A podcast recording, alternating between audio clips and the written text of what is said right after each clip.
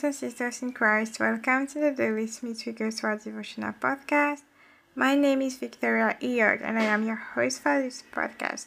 Thank you so much for joining us today, and without further delay, let us start with prayer. Father, Lord God Almighty, King of Kings and Lord of Lords, we thank you for you are with us, you are for us, you are good, you are faithful. So, Lord, we thank you so much for your goodness towards us, and we pray that as we listen to your word, that we may understand it so that our lives may be transformed to the glory and honor of your name. In Jesus Christ's name we pray. Amen.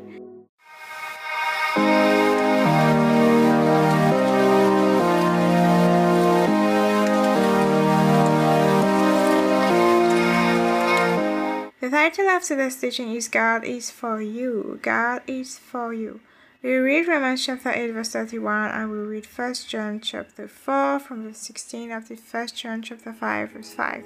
Let us with Romans chapter 8 verse 31 from the New King James Version. What then shall we say to these things? If God is for us, who can be against us? 1 John chapter 4 from verse 16 to chapter 5 verse 5. And we have known and believed the love that God has for us. God is love, and he who abides in love abides in God, and God in him. Love has been perfected among us in this, that we may have boldness in the day of judgment, because as He is, so we are, so are we in this world. There is no fear in love, but perfect love casts out fear, because fear involves torment, but he who fears has not been made perfect in love. We love Him because He loved us first because he first loved us. If someone says, I love God and hates his brother, he's a liar. For he who does not love his brother whom he has seen, how can he love God whom he has not seen? And this commandment we have from him that he who loves God must love his brother also. Whoever believes that Jesus is the Christ is born of God, and everyone who loves him, who begat, also loves him who is begotten of him. By this we know that we love the children of God when we love God and keep his commandments. For this is the love of God that we keep His commandments, and His commandments are not burdensome.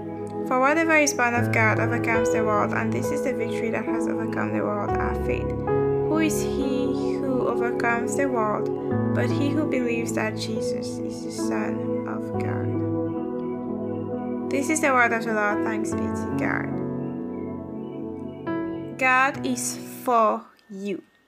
It doesn't matter where you are or who's attacking you or who is against you if God is with you. It doesn't matter where you are.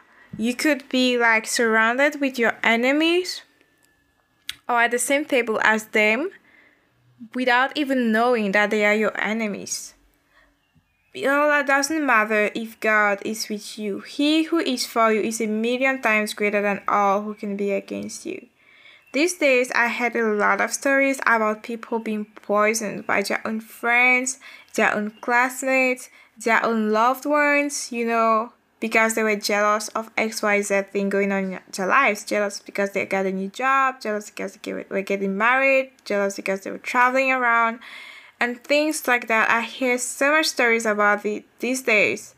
So I think that this is this theme is so important it's good that you know that God is with you if you are a believer, if you're a Christian, if you've come to Christ and that you've made Him your Lord and Savior. He is not only with you, He's in you and He's for you.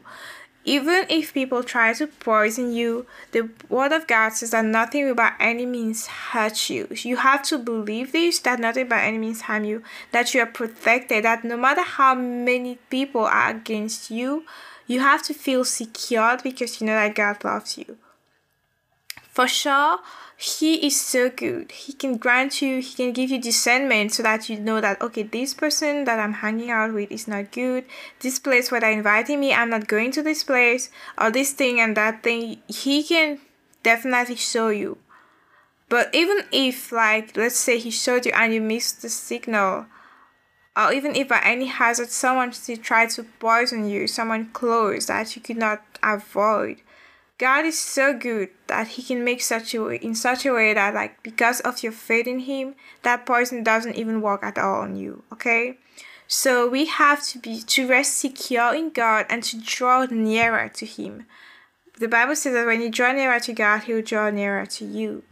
So it doesn't matter where you are if God is with you. You can be surrounded by your enemies without even knowing that they are your enemies because perhaps you love them, you show love towards them, you trust them, you help them, you provide for them, while they are like surrounded by witch doctors. They're always going to witch doctors to find stuff to attack you, to hurt you, and you don't even know it. And you are even praying for them. Just know that God is protecting you and He's gonna grant you discernment and He's gonna grant you wisdom and He's always protecting you, okay? So we have to seek His blessings more than we see anything else. May God open your eyes that you see that like those who are on your side are way more than those who are against you. If you're a Christian, remember that whatever the case, it's only one third of angels who rebelled against God and followed the devil. So two thirds are on our side. So we still outweigh them. No matter how numerous they can be, we still outweigh them.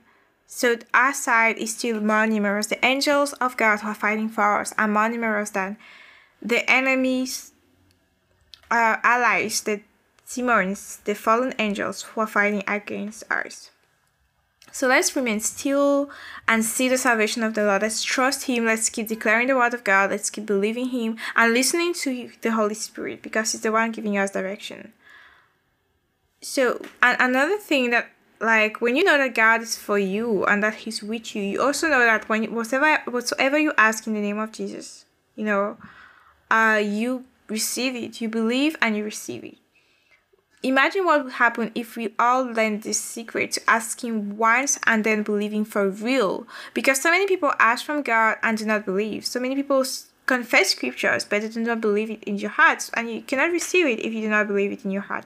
So imagine what it would be if we all started really believing that when we ask once, it is done, it is said, there's a man of God, I don't remember if it was Lester Sumrall, who said that when he prays for someone, he prays once, he does it once and it's settled.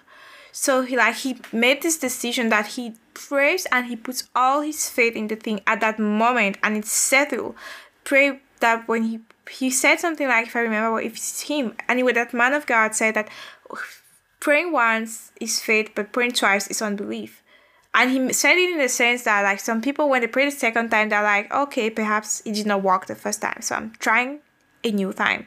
While if you have to pray a second time, it's not be to, it should not be to try another time. It should be to add another layer of what you've already put there. You've already planted the seed. It's already walking. If you're praying another time, it's just to add to it, and it is not removing from it, and it is not because you do not believe that the last time it did not work. We have to start believing that when we pray for it once, it is done. And if we pray for it another time, we're just adding another layer. We're not starting from scratch. We have to believe that as He said it in His word, it is so, it will be this way and no other way. We have to trust Him completely and to know that what He said, it is done, it is said and done.